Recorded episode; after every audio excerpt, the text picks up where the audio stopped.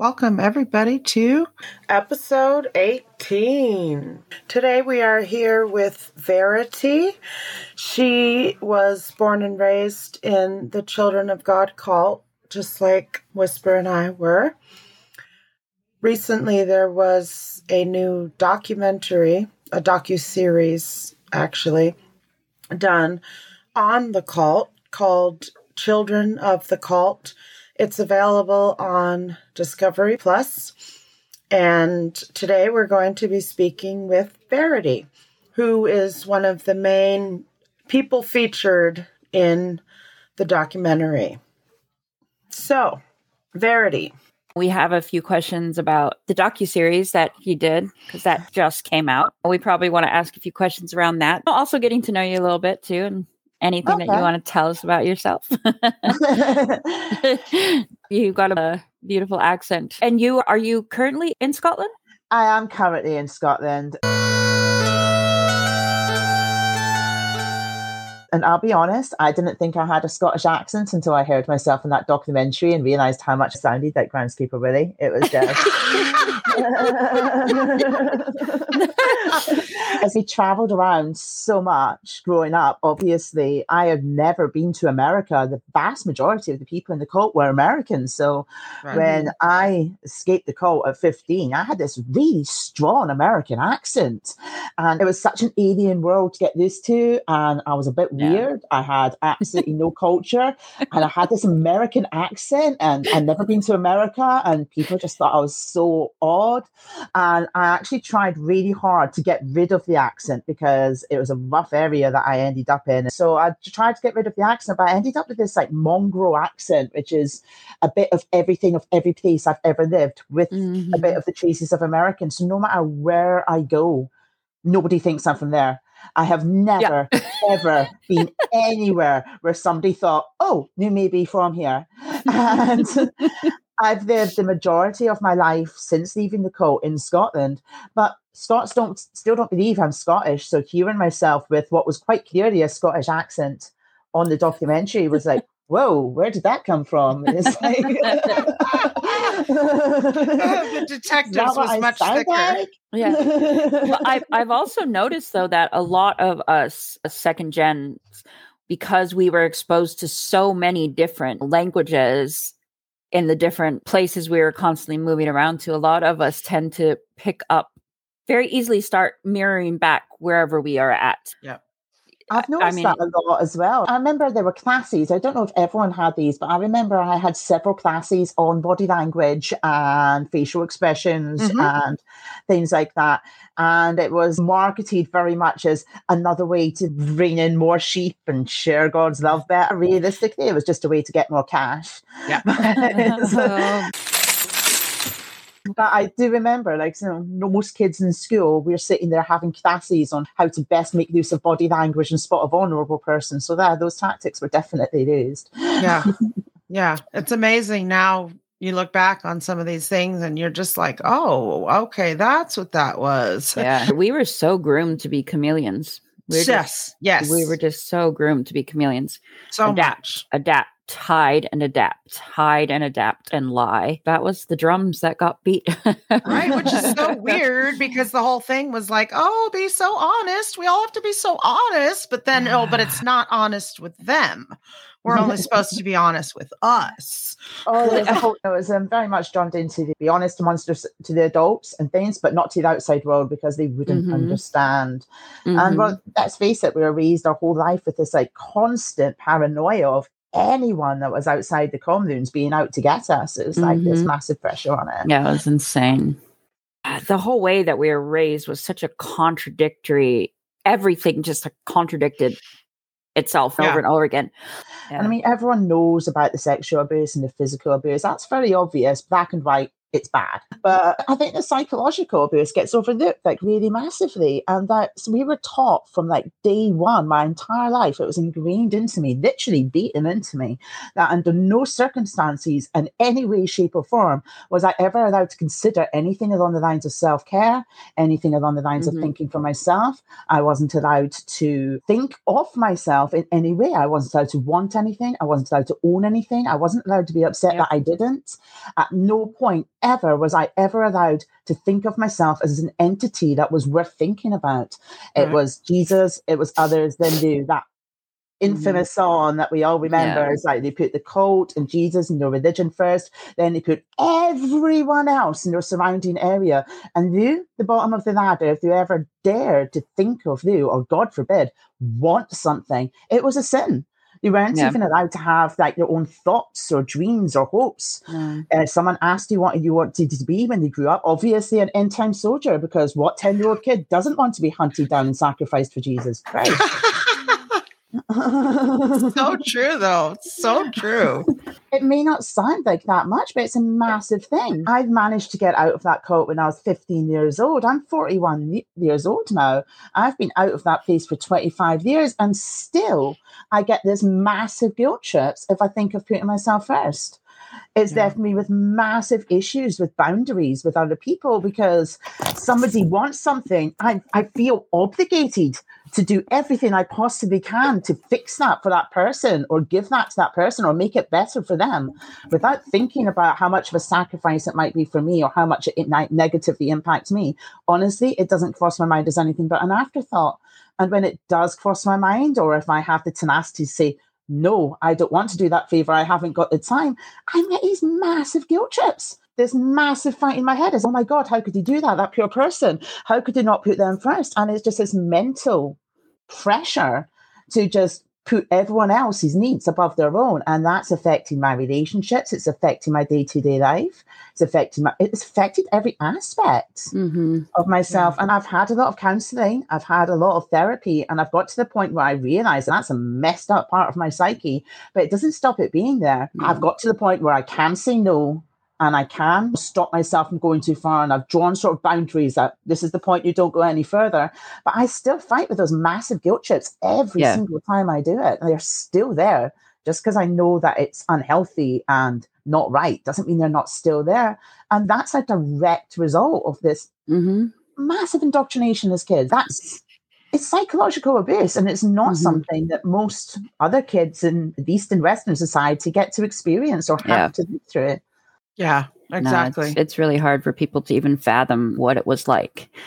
Yet, it's of all the different things that we went through, I would say that the psychological effects of that type of upbringing is what we live with day in and day out. Like you get triggered here and there, you have with your memories, your flashbacks, all that kind of stuff. Yes, but the day in and day out that colors our world is really the fallout from that psychological abuse that we experienced. Yeah, absolutely. And it's and it's and it's yeah. Heartbreaking. It's heartbreaking. it is. I want to be mad at about it, but even being mad is something that I'm not familiar with.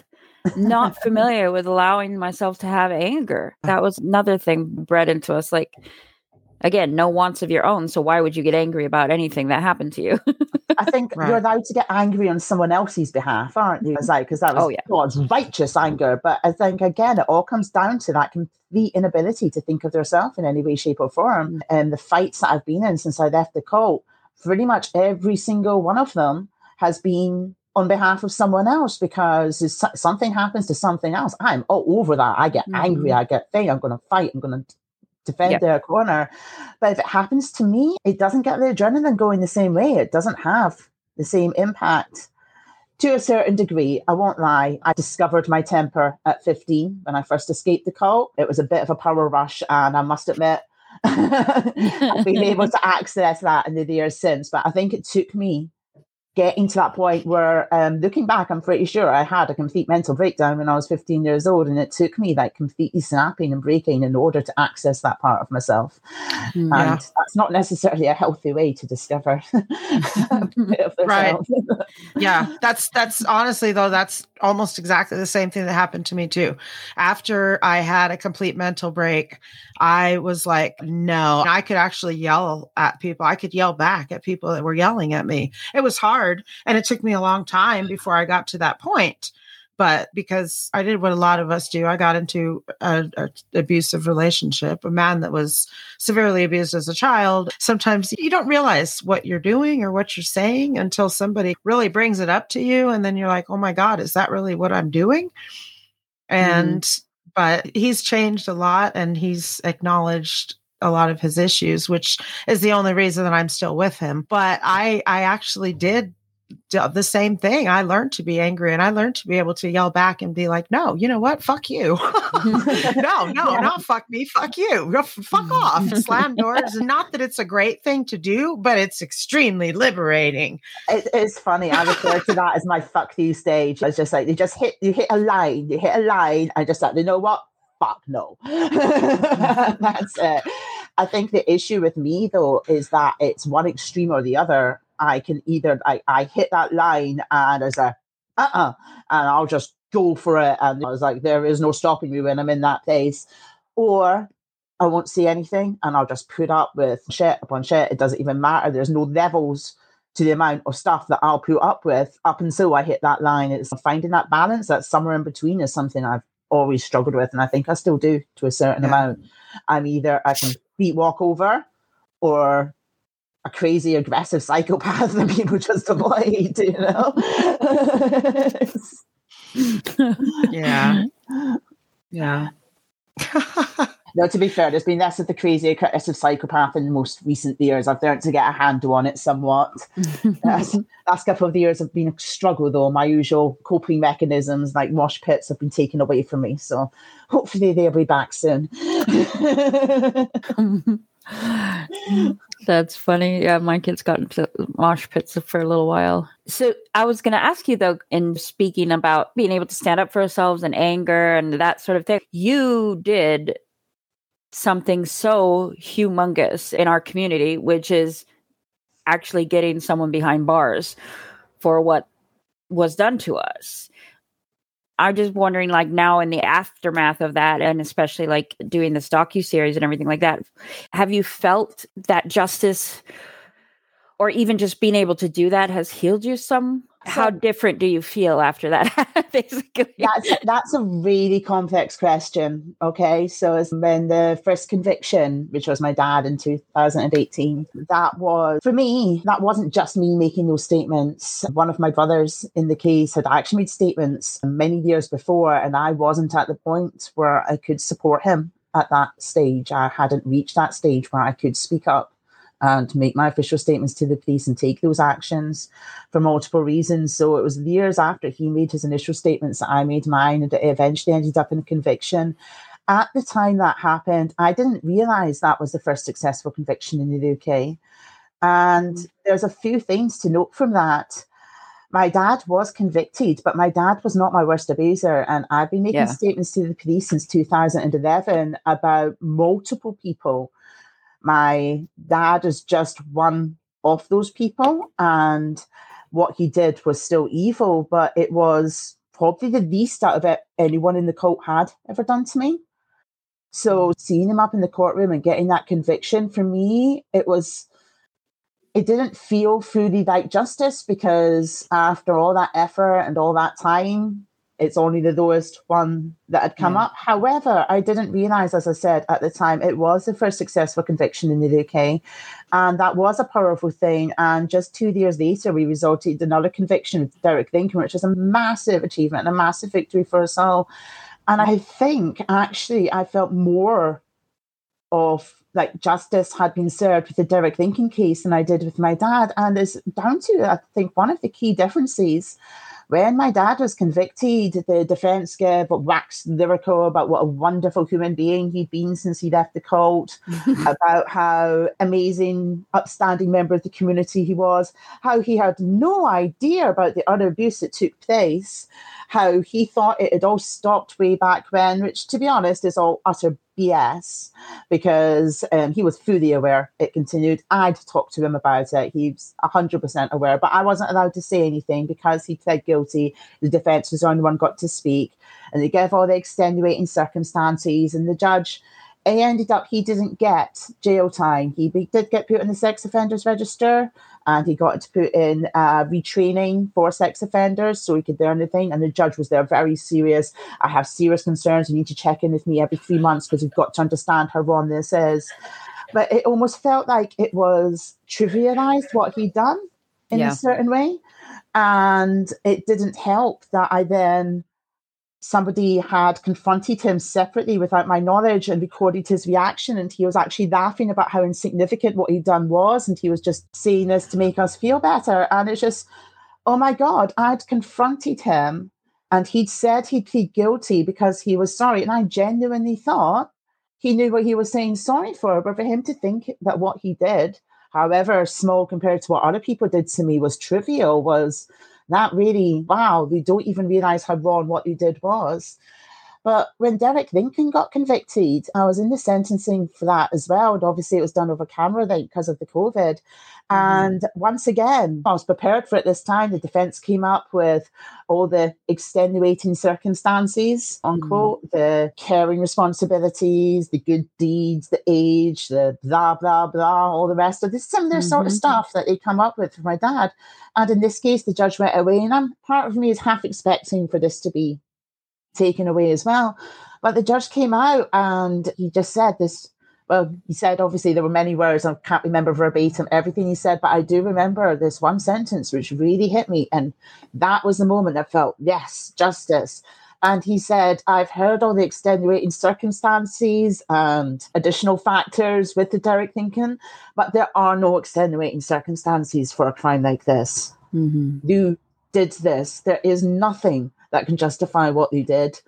And he essentially said that he was obligated legally to take some time off the sentence because of his guilty plea, but he took the minimum time off and gave him the maximum sentence available. And it was just like, yes, yeah, this is acknowledgement from somebody in a position of authority, which for some reason does make a difference. It absolutely does. Yeah. It happened and it was that bad. Now, mm-hmm. I'm not one of the people, obviously, with um, that had in the charges that were presented against Derek Lincoln in the end that he pled guilty to, I'm not included in those charges. I was just a supporting witness.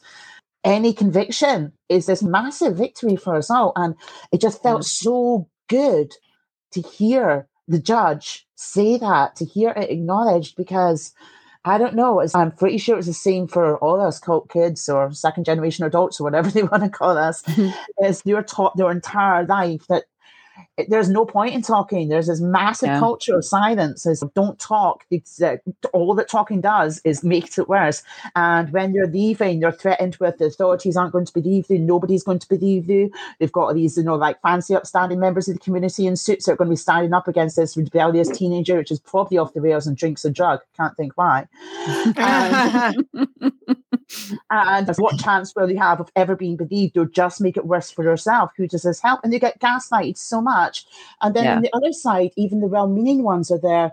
Oh, but such and such got over it and moved on with their life. Or, oh, but they're just trying to get on with their lives now. That was all in the past. Or it wasn't that bad. Or, oh, I was there. I'm okay. And you just get gaslighted so much on every single mm. level all their life that after a period of time they begin to gaslight themselves. At least I did. Oh, yeah you start double start questioning yourself. I am probably just being a bit oversensitive. It was like this sibling or this friend or this relative have all been able to get on with it. So really, I should just you know like fuck up and get on with it. It's not that bad. Who's it going to help?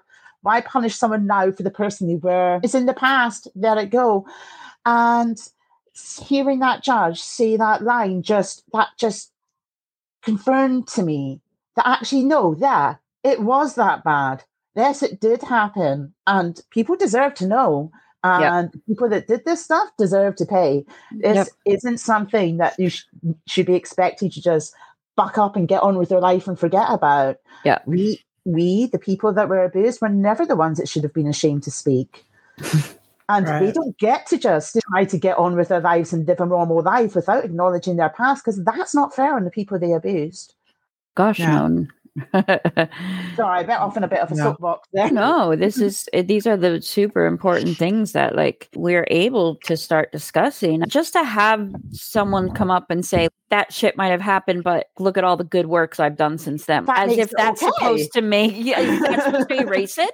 There's no amount of orphanages that can be painted that make up for the damage that has been done to the children in the cult. Exactly. Just because somebody does a good thing, it doesn't take away the bad things they did. From what I understand, Hitler was a vegan, doesn't make him nothing.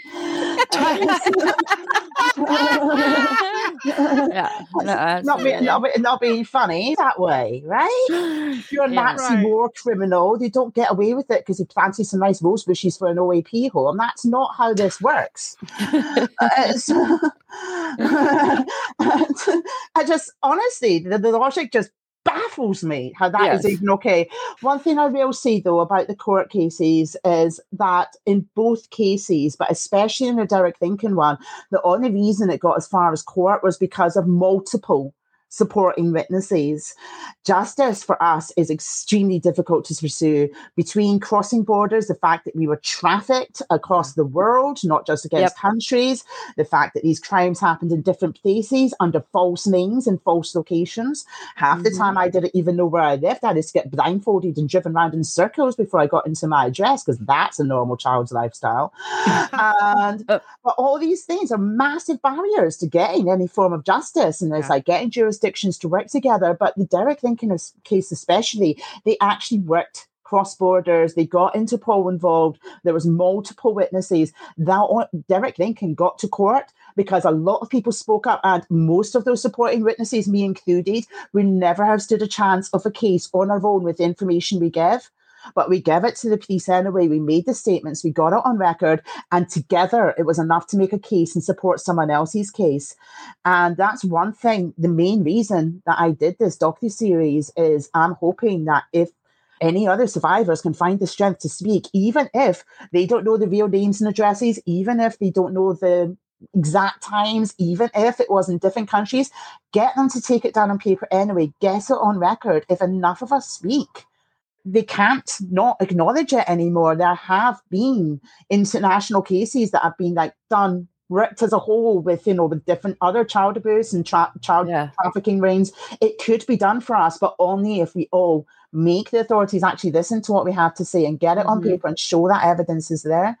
And the other thing I'll say is for all, it was almost felt like a false justice when I was up there with my dad in the courtroom. One thing that gave me more closure and more power than I think I ever expected was making the statements in the first place. Because when I first went into that police station and I made them listen to me and I sat down and I made the statements, and once I started talking, it just all came out. And there was mm-hmm. a few things that shocked me. One of them was um, when I said I confessed everything, I confessed everything, including the things like I done, like on the last night that I was in the call, I did end up like, beating my mom round the face. I was freaking out. I flipped, and and I got to the end of my statement, and I wondered if I'd be done for GBH because I'd done that when I was 15 years old, and the policeman laughed at me. I was so outraged. It was not funny. You know, I was like, one of the reasons I'm not coming is I thought I'd be in trouble for my part. So no, you were a child. This is not something you've got thing. But it wasn't just that. He believed me. He believed everything that I told him. He took it seriously, and he was actually emotional in parts of what I was saying. And I don't think until I realized until that moment that I hadn't expected him to. Yeah. I hadn't expected him to believe me. And I definitely hadn't expected him to care. So when both of these those things happened, it was as massive. Just having that acknowledgement, just having said it all out loud and having that acknowledgement from somebody else, wow, that was pretty messed up. it was that bad. Yeah. It was it was a significant turning point for me. And I don't think I can say enough how much personal power that gave me, just finding my voice and saying my piece my way. And even if nothing comes from the statements that anyone gives, even if they just go there, they don't want to listen to you, they make them take it down anyway, and it goes and gathers dust in a jar somewhere, the very fact that you've got it out there and you've done that, that's taking some power back for yourself. And that mm-hmm. is something. It, it's a massive thing, and I won't lie, it's a triggering emotional process to go through. However, it does have that positive side. And I know that it was part of my recovering part of my recovery journey was finding my voice and finding that power and making those statements. So even if it doesn't end up in a court case, I would definitely encourage any survivors capable of doing it to do it because yeah, it will give you that if nothing else. Yeah. Yeah, absolutely. It's true. Something that we need to work on in this country is the statute of limitations. Oh my god. Um, because when I was a kid, my stepdad used to abuse me, and I know exactly where it was. I know the house I was in. I know the city, all the stuff. But in Michigan, where it was, you have to report it by your 19th birthday. And that's 30 years ago. And where were you? Like Thailand at the time? yeah. Yeah. I was in entire India. Oh. Yeah. But that's yeah. That sort of thing doesn't work for cases like ours. It's crazy that that's still a thing in some parts of the world. And yeah. here's the thing exceptions have been made in the past yeah. for other cases not related to our cult. So why can't they make the exception for the cult? because it's exceptional circumstances. As you say, they were still being shipped around at 19. Like, what the hell? yeah, it makes sense because don't they have where they do these like multi country investigations, like for RICO cases and stuff like that, right? Like where they're investigating, like obviously because finances cross borders all the yeah. time. So they are really happy to delve into that cross border cooperation. Like, why can't it be done for for us? Yeah, why don't we trafficked people? Because we were trafficked. We were labor trafficked. We were sex trafficked. We were trafficked every way you can be trafficked. It was a massive international ring. And yep. hey, if you want finances, there was a lot of dodgy dealings going on in the financial side and that cross borders too. Pick yep. an aspect. Why can't an investigation be made on the same scale for us? Yeah, there's enough of us affected, and hopefully, if enough of us find our voice and speak, somebody somewhere they'll get enough public opinion behind us to make them make that happen because it's happened before for other people and cases. Yeah. I, there's no logical reason why it can't happen for us. Mm-hmm. Yeah, yeah, that's um, so right. true. it was one of those paragraphs that got picked up and identified as being connected to Derek Lincoln. That was you know what initiated my part as a supporting witness in the Derek Lincoln case. It was just one paragraph in a 20 page letter. There's other paragraphs in there that may support other people's cases, and whether anyone likes it or not, it's now on record. It's there. So if anyone mm-hmm. comes forward 5, 10, 15 years down the line, yeah. it's something that may support their case, even if it's not enough to get anywhere for me. Yeah, I have a, a friend. He's brilliant. He does coding and creates games and stuff. But he had a vision to create a database of abusers so that mm-hmm. we could all start adding to it. Okay, here's all the people that and I was here when this happened and I was there when that happened. And basically exactly like you said, anything that you can remember all brought into one place where they can start being matched because of everybody that like of the five people, you know, that lived in that place at the time that you did, somebody's going to know the name. Somebody's going to know his it legal name. It just takes one person yeah. to know the legal name. Yeah. And yep. it can be matched together. As I yeah. said, Derek Lincoln is such a good example of that. Yeah. So I think his idea is really brilliant. If we could do a little less infighting in, in, our community about who's allowed to get uh justice or not. That's that's I think that's the other big there's this massive thing where people still want to protect their parents and loved ones and i completely understand it's such a difficult topic and there was grooming involved at an adult level and there was significant grooming involved at all mm-hmm. levels yeah. and a lot of the second generation adults were on the male side were taught that like it was their right yep. for women not to say no and just to take what they wanted and they were in some cases pressured into an environment. And i'm not being funny but the guys were sexually abused too from a young age. Mm-hmm. they didn't all necessarily want that weird auntie to touch them up at five years old. Do you know what i mean? But that's not as talked about a subject. It's you know like yep. it's always much more focused on the women but that does have a massive impact on them. And i think for me there's a separation uh, I think for me, there's two different levels. There are the ones that understand that people were groomed and they did these things, but at some point you become an adult and you have a choice and you acknowledge those actions were wrong. Okay. If you've not acknowledged those actions are wrong, then there's something wrong something needs to be done because there's nothing stopping you from doing it to someone else. And so, if at the point you reach a level, an adult level, where you can acknowledge those actions are wrong, if you've done them, you, you should own that. You should let the person know. You should hold their hands up. You can go ahead and be a good person now and everything else. We're not looking to go on a witch hunt. But let the acknowledge to the person that these things happen to the pain that that caused talk it at least own what you've done apologize and i don't just mean some lame ass apology like the rebuttal that the cult gave of any real or perceived damage that may have been caused i'm talking about actually genuinely apologize look i was messed up this happened i'm so sorry and it can move on. I think i personally I'm not looking to hunt those people down and get them in a courtroom, but there is a big difference between those people and the people that I'm personally pursuing who knew what they were doing was wrong. They tried to cover up afterwards. If they thought it was mm. right, they wouldn't be trying to cover it up. They have never acknowledged the pain and suffering. And here's the other thing the ones which I'm after, they took pleasure in the pain it caused. The more I cried, the more they continued. The ones which decided to attack me while I was sleeping, there's no justification for that. If they thought what they was doing was right, I wouldn't have woken up with their hands over my mouth. Those people that took pleasure in causing that additional pain. I don't care how much they're groomed. You take personal responsibility for that and you do deserve to answer for their crimes. You don't just get to move on with their life. That's okay and nothing's happened. At the very least, you should be sorry for what you've done because those people that aren't sorry, what's to stop them from doing it to the next person? Yeah, and I, that's my argument against that. It was the circumstances. I was brainwashed. I was groomed. Whatever that these people are saying, because my rebuttal to that is that if anyone has been brainwashed, it's us that were mm. born into it, that knew no other life. And yet, the second we started having kids, guess what we started doing? Trying to save them out of that fucked up place.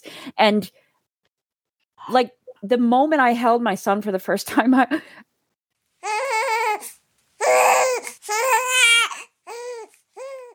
I unfortunately one of my first thoughts while I was still in the delivery room was like, "Oh my god, like how could anyone love a child like that and then do what they did to me?" It was just like like that's where it's broken. That's where they got broken. There's one thing I've been told my entire life by people is, oh, they understand their parents better when they become a parent. Absolutely no, hell no. it's eh, quite no. the opposite. I swear to God, I understood them even less. When I first had a kid, when yep. I first held my kid in my arms, it was just like, oh my God, no, this makes even less sense. And yeah, it wasn't exactly. long after I had my first kid that I did start speaking. This is hell no somebody, anybody ever did anything remotely like that to my kid, there is no way I would have dealt with it the way my parents dealt with it. Nope. Yeah. It's messed up. And there are, to be fair, some first generation adults and some second generation adults that have committed abusive acts, which have held their hands up. They've changed their ways and they've fought to fought on the behalf of those born into it and the survivors. And you know what, I actually have a certain amount of respect for them because that's an extremely brave thing to do. But if they're not going to hold their hands up and acknowledge the past and their own part in it, then how can they be forgiven? Yeah. Yeah, we were talking about that earlier. Just the other problem that we have within our community and within our families is these people that are hiding what they're doing and not telling the truth and want to sweep it under the rug is because the, then siblings are up against siblings and friends are up against friends and people are like i don't believe you and that's just been something that's been tearing that's tore apart our community way too many times. I actually was really wanting to ask you about that because on the docu series like at the end of the at the end i mean you and your brothers honestly the, of i went through the whole like five hours or whatever but it was the end that got me. Like i just i wept hard because just the fact that they stood up next to you and believed you and and were like supporting you in the situation it just i wanted to ask you like what that sort of looked like it's not always been that way it's been a mixed bag, and outside okay. of siblings, friends, relatives, I won't lie, there's been a massive fallout from yeah. the moment I decided to start making statements to the police. And yeah. I've got, I've probably, out of people I know, I've probably got the full range. I've got the people that completely support me. I've got the people that want to sit in the fence. They don't not yeah. support me. They don't support me, but they're not taking sides. I've got the people which have fallen out with me and branded me a liar, and I've got everything in between. And as I said, this isn't just family. Mm. I'm talking about this is family, relatives, friends. And the fact of the matter is, it's it ceases to matter. See, once you start talking and saying your bit, it is such a bonus. For me, once I hit that fuck you stage, it doesn't matter anymore. One thing that did come out of it is the siblings that I am close to. to um, we've become closer. We've had mm. conversations mm. we never had before. I'll be honest, right up until even doing this docu series, there were things which we had never discussed. Like we'd go out mm. drinking together, we'd party together, we'd cry on each other's shoulders, we'd see each other through shit. But there's this massive like area of our lives which we just did not talk about, did not joke about, did not yeah. discuss it in any way. And that area of our life, in our case, was the majority of our childhoods. And it was amazing. And my brother said a lot of things which weren't even included on the screen in the making of that docu series about our relationship and how we felt about each other. And I never knew that they actually cared about me that much. I'll be honest. It didn't occur to me that they actually thought highly of me. It's just it's there's that side of things was just something that we we didn't talk about as kids. We were all pretty much separated. We had no bond when we were children growing up. We yeah. were often in the same corners, sometimes in separate ones, but we didn't really have any significant bond for the most part. That bond that I've got with the siblings I have got it with, I've very much developed long after leaving the call, after enough of our own headspace and shit sorted out to be able to have a conversation with each other and be connected with each other. It's not always been that supportive picture that they saw, all lovely and happy in the sunset and the dark. That's something that's taken a lot of hard work and a lot of time. yeah, oh, that's thank you for but, mentioning that. But yeah. No, having those conversations though and having that bond, that's been amazing. That's been an unexpected bonus from all of this. Mm. I feel closer to them than ever before. Having those talks, I think, has strengthened our bond. I think we were always too afraid to have them in case it destroyed it, but it's had the opposite effect in most cases. Mm. Oh, that's interesting. Yeah, that you would be afraid of. Uh, I yeah, I can see that with my siblings too. I've kept most things secret because my relationship with them is so important to me that like I've just let it be but that's why like watching the the things that you've done and watching that docu series i've been thinking about it just like nonstop of the after effects of what that has been. For me personally staying quiet and not talking about it was never the best thing for me. Mm-hmm. It's something I did for other people's feelings, for uh, to yep. protect other people's feelings, to protect other people's lives, to not get cause any trouble for somebody that didn't deserve it because they were they were just getting on with their life now. It was yeah. never the best thing for me personally. I valued the relationships I had with the siblings I had too much to push those buttons too much because I didn't want to risk it all going away. I spent the first 15 years of my life so isolated and feeling so alone, like I had nobody in the world I could talk mm-hmm. to. I do anything not to go back there. And I had this tenuous bond with some of my siblings. So I was going to hold on to it no matter what. And if that meant keeping quiet, that is exactly what I would do. I wouldn't risk rocking that boat. But I think what I underestimated is how much they wanted me in their lives as well. Mm-hmm. So when I did finally start talking, I was like, I I personally went round to my siblings and said, Look, I'm doing this and I understand it might cause pain and think, but it's something I've got to do. And what I didn't expect was because of how much the mutual feeling was that they wanted me in their life too, how much they were willing to support me on that. And I don't think it's a conversation we ever had would have had if it wasn't forced. If it, if I hadn't reached the point where I'm talking, it's going in the public thing anyway, yeah. on board or not. But it did initiate those conversations and now we are closer because of it because we don't have that big taboo subject we can't talk about yeah. and I, what is it they say honesty is the key to a good relationship that's not just yeah. for romantic relationships here that's for sibling relationships parent relationships day-to-day relationships and i think it's something that's a little bit overlooked in cases like ours where we just don't want to rock the boat there yeah. the boat will rock there hate to say it, but they will do. Some people yeah. will not be there in their corner. But you know what? Some of the people that aren't in their corner now, may give them a few years. They'll get their mm-hmm. head around it. They'll realize that this was actually the right thing to do, and they may come back because that's happened to me too.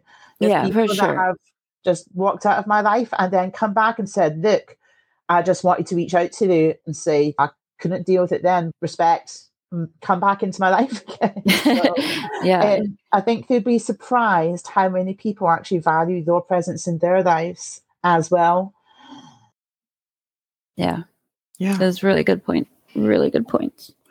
Yeah. I, I think too probably another piece to it is that as we heal and as we start believing in our own self-worth again that's yeah that's where you start saying okay wait a second i do have a right to stand up and and tell it my matter. truth hmm I do matter. There's this massive thing in their head. If, if you're the only one that's been affected, then don't say anything because why is that fair in the rest of the world? Because you're feeling a bit boohoo.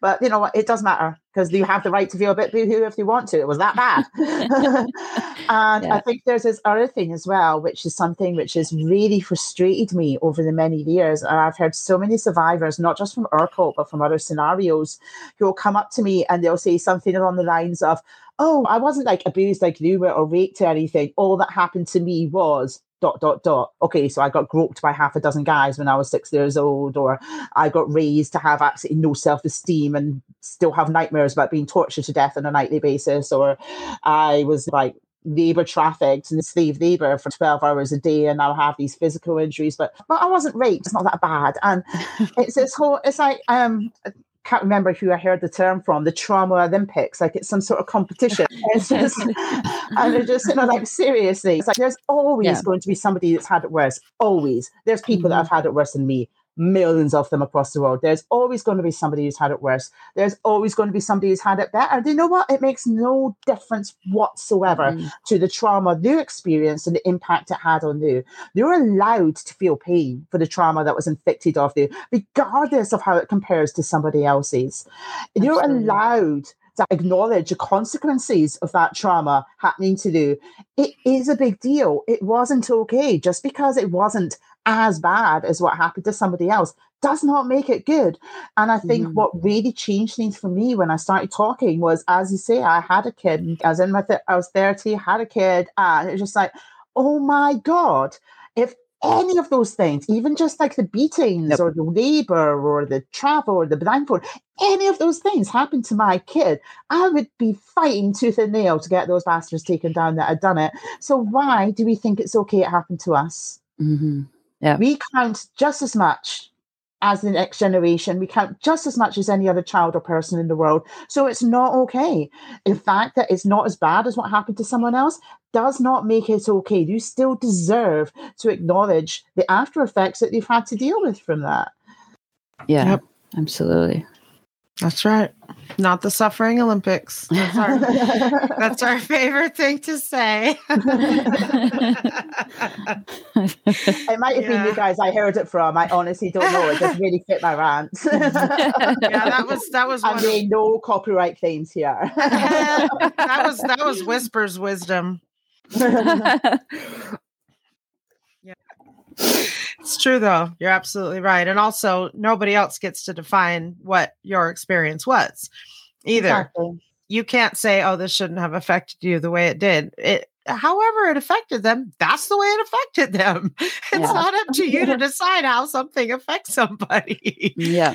Any more than it's up to you to decide when somebody gets better or gets over it. None of that is up to anything but the individual it happened to. Yep, and you're right. The having kindness and compassion for ourselves and even acknowledging ourselves is a huge part of our healing and it's a mm-hmm. really important and almost one of those things you really can't move on until you acknowledge what happened. And it's probably also one of the hardest things for us to do. And going back to that whole massive ingraining of never being allowed to self care or look after yourself or think of yourself, it is such 15 years of having that drummed into there. It's a wonder any of us are still alive. And I know a lot of us aren't. Me personally, I'm here, but I have had over a dozen suicide attempts in my life. It's just, it's not even funny it's not. And as I say that, I have started doing some self care and I have started, you know, think of myself, but you're taught that being selfish is bad and being angry is bad. Those things, no, they're tools. They're bad when used in the wrong way, but it's very much in context. And I will argue this with anyone. And I've had, and I have, I've had done courses, and this is somebody who thinks they know what they're talking about, the psychology, you know, anger is bad, Kate. You know what? No, it has a place. absolutely. Absolutely. If it wasn't for my anger, I wouldn't be walking around right now because it is the only thing that got me through some stuff. It's all about it's all about moderation. It's all about finding the the right ways to release it. And the same with yeah. being selfish. Being selfish isn't it's labeled as bad, but it is not bad. Being yeah. selfish is mm-hmm. something that is a good thing in moderation. You should look after yourself. It's no no other bugger's gonna. yeah. Very good point. Yeah. At the end of the day, for sure. yeah. Wow. You're so cool. Sorry, I keep on going off in the soapbox. At any point, if you can just tell me to just hop on back down and get back to the topic they were talking about. No, no yeah, this, this, is the topic that we're talking about, all of it, because these are just really important conversations to have with Absolutely. each other, with ourselves, even. mm-hmm. And it's and, okay to think of yourself. Yeah, you're worth it. it's not yeah. just maybe you're totally worth it. Absolutely. So you said that you still are trying to work to bring some other individuals to justice? I have made or- statements against a lot of people We've had two yeah. convictions. It's a drop in the pan. And mm-hmm. I still have hopes that more cases can happen. It's not mm-hmm. necessarily going to be quick and it's not something that I'm going to set my life on because honestly, I couldn't deal with the disappointment. But it is something I can hope for. And mm-hmm. hope, I think, is something we didn't have before the last two convictions. So that yeah. that is something. There is hope that they could get to court, which is more than I had before. And even if my cases don't get to court, maybe the statements I've made will help somebody else's case get to court. And you know what? That'll be a win for me too. I yeah. think any conviction, any acknowledgement by the world in general that actually, yeah, it happened, it was that bad, is a win for most of us. And one thing I found interesting in my dad's court case was part of his defense was that the abuse he inflicted was in line with the cult's teachings. And I don't think that was particularly well publicized. It was in a couple of the local newspapers that had been used in the defense. But how crazy is that in a court case where both the defense and the uh, prosecution are both agreeing that the cult practice was to do these things? Yeah. yes. And even That's if really they did wow. say they stopped, and I'll be honest, I only found out they stopped when the court cases came up because I sure as hell didn't know about it when I was in the cult. It carried yeah. on all the way until I left in 1995, and nobody told me it had changed. yeah, just throwing that out there. But outside of that, even if as they say, they changed their policies in 1983 and stopped everything then, which, yeah. speaking from experience, they did not. Why does that make it okay before them? Why aren't the people that molested kids before them being handed over to the authorities and reparation made to the victims? Why do you have to be told not to rape children. Right. I know. That, it, feels, it feels like this is an instruction that most people need. just, just, throwing that out there. And I mean, like, my dad was excommunicated when I was 10 years old, and he wrote this full confession. And again, I didn't know this until the court case came up. But in this confession, he can he confessed to multiple crimes against me and others not all of which were included in the charge sheet, I'll add, when he was convicted. He put it in writing, and it's because he felt bad when my little sister died of cot death. He, he thought it was a punishment from God. My mum and the leadership had this confession. They had black and white evidence of his wrongdoing. So Seeing as this was past 1983, this was in 1990 when they had apparently changed their policies. Why was excommunication enough? They had evidence of somebody sexually and physically abusing children, a confession, and somebody that was willing to talk. Why was that confession not given to the authorities? Why was he allowed to just simply walk away from the cult and go on and become a youth worker with vulnerable young children? Why was that considered okay? They say they changed their policies, but those aren't the actions of somebody that actually thinks child abuse is wrong, because if they did, they would not be putting in position he could deal with more children. He, they would yeah, have absolutely. handed that confession to the authorities and dealt with it that way, but they didn't. And there's a reason they didn't. Yeah. Rant, rant over. Oh, no, I agree. Like, I.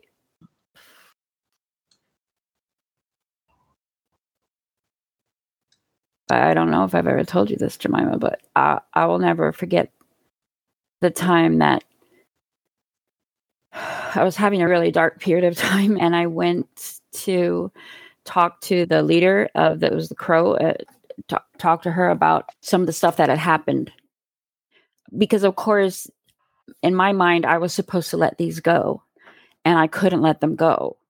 And so I was always under this guilt that I'm not letting these things go. And so I was always going and confessing the fact that I wasn't letting things go. And I thought that what I was going to tell her was a bit really super big secret. And I told her, and she's, yeah, I know that happened to you. And I was like, what? She's like, yeah, yeah, yeah, your dad confessed that like back at such and such a time. And I found out that he had confessed it to multiple people. and I was sitting there, I'm 19 years old, and nobody like wanted to check if I was okay. I was just like, horrible. I wonder how many other adults there are that actually felt bad and wrote confessions to the shit they were doing what happened to those confessions? Yep. if they're so against the abuse of children why weren't those confessions given to the authorities in the country they took place? Why were those adults allowed to just continue? And that whole thing of talking is is such a culture of silence i remember when my dad started sexually abusing me i told somebody else in the hope that they'd protect me and they thought oh i know i'll just join in. And then he started telling other people. At one point it was witnessed that i was being raped and i was just an 11 year old kid and I went into the room the next day, told everything that was happening and everything that had happened, and I got punished. I got punished for weeks with reading projects, hard work, discipline, yep. because I should have been Christian enough to realize that it was what the man needed. Yep. And I was always upset when these things happened, and I thought something was wrong with me half of my suicide attempts when I was a child before I left home at 15 were because I was sure it was me that was wrong. Because I would tell my peers and they'd laugh and they go, Oh, you know, that person's cute, they should be happy, or it's normal, or like, why are they even so upset about that? I tell the adults I'd get punished, I'd tell others, and they'd either join in, punish me, or ignore me and pretend it didn't happen. And after a while, you realize there's just no point in telling anyone anymore because all that it does is get you more grief. And I sh- it should never have been that way they knew it was going on. Ding ding! New cult glossary word. OHR, sorry, the open heart reports, for anyone who's listening to this that might not Christ. be familiar, Christ, I need to write down every thought that went through their mind. They'd write down the things that happened. Forget the confessions the adult wrote. Look at those OHRs together. There is multiple confessions about stuff that went on. The adults knew everything that was going on. They mm-hmm. did know, and it was that bad, and they did nothing. They covered it up and they punished anyone who wanted to talk about it by trying to convince them that actually it wasn't that bad. It was all done in love, really, and they should mm-hmm. just get mm-hmm. over it. And maybe another two weeks weeks of punishments will help them do that. Yeah, yeah. I was living with Celeste for a little while. We were in this very specialized container home, whatever, while they were preparing her to go and and give her speech to her mother. It was around that time, like Celeste was talking mm-hmm. about on the documentary. And so, because of how like important this was, or whatever, they got a few of us teens together and we were told that we were going to be the spokespeople of the cult if the authorities ever if the authorities ever raided us or whatever we were going to be the spokespeople. And what they did is they wanted us to understand what the beliefs were. And so they pulled out all this stuff that had already been purged that had been banned already and they pulled it all out and we were meant to read it all over again I got so physically ill during that time just because of everything that was just just having to read this over. And then finally one point, which is when I just completely lost it, was they we were required to have a naked communion because that was how we were supposed to I don't know. And as a teenager, like now I'm to have to sit naked in front of all these other teenagers mm. like it was the ultimate like for me like the ultimate humiliation. And i was so upset and i cried through the whole way through. And the next day i got pulled aside and just got berated. And i was told that like why do you think that we're having you re- read these publications and everything? Because if you weren't so stuck up you would have been able to admit that you enjoyed those things oh. that happened to you when you were a child. literally out just literally told that I should have been able to admit that I enjoyed it. If you weren't like, so frigid, huh?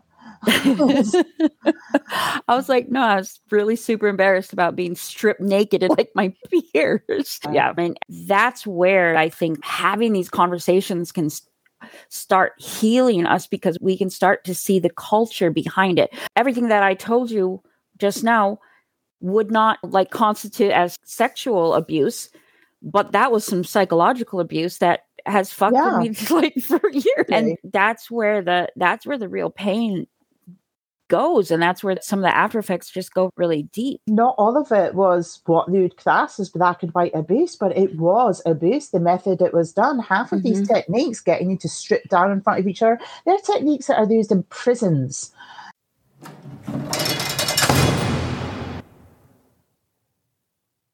They're yeah. techniques that are used in prisoners of war, and half of them have been banned. But these, it was used on children. It wasn't right. It wasn't okay. Yeah. And they weren't being frigid or stuck up oh, because oh, they didn't want to admit they were enjoying that stuff. It should never have happened to you. Ever. Yes.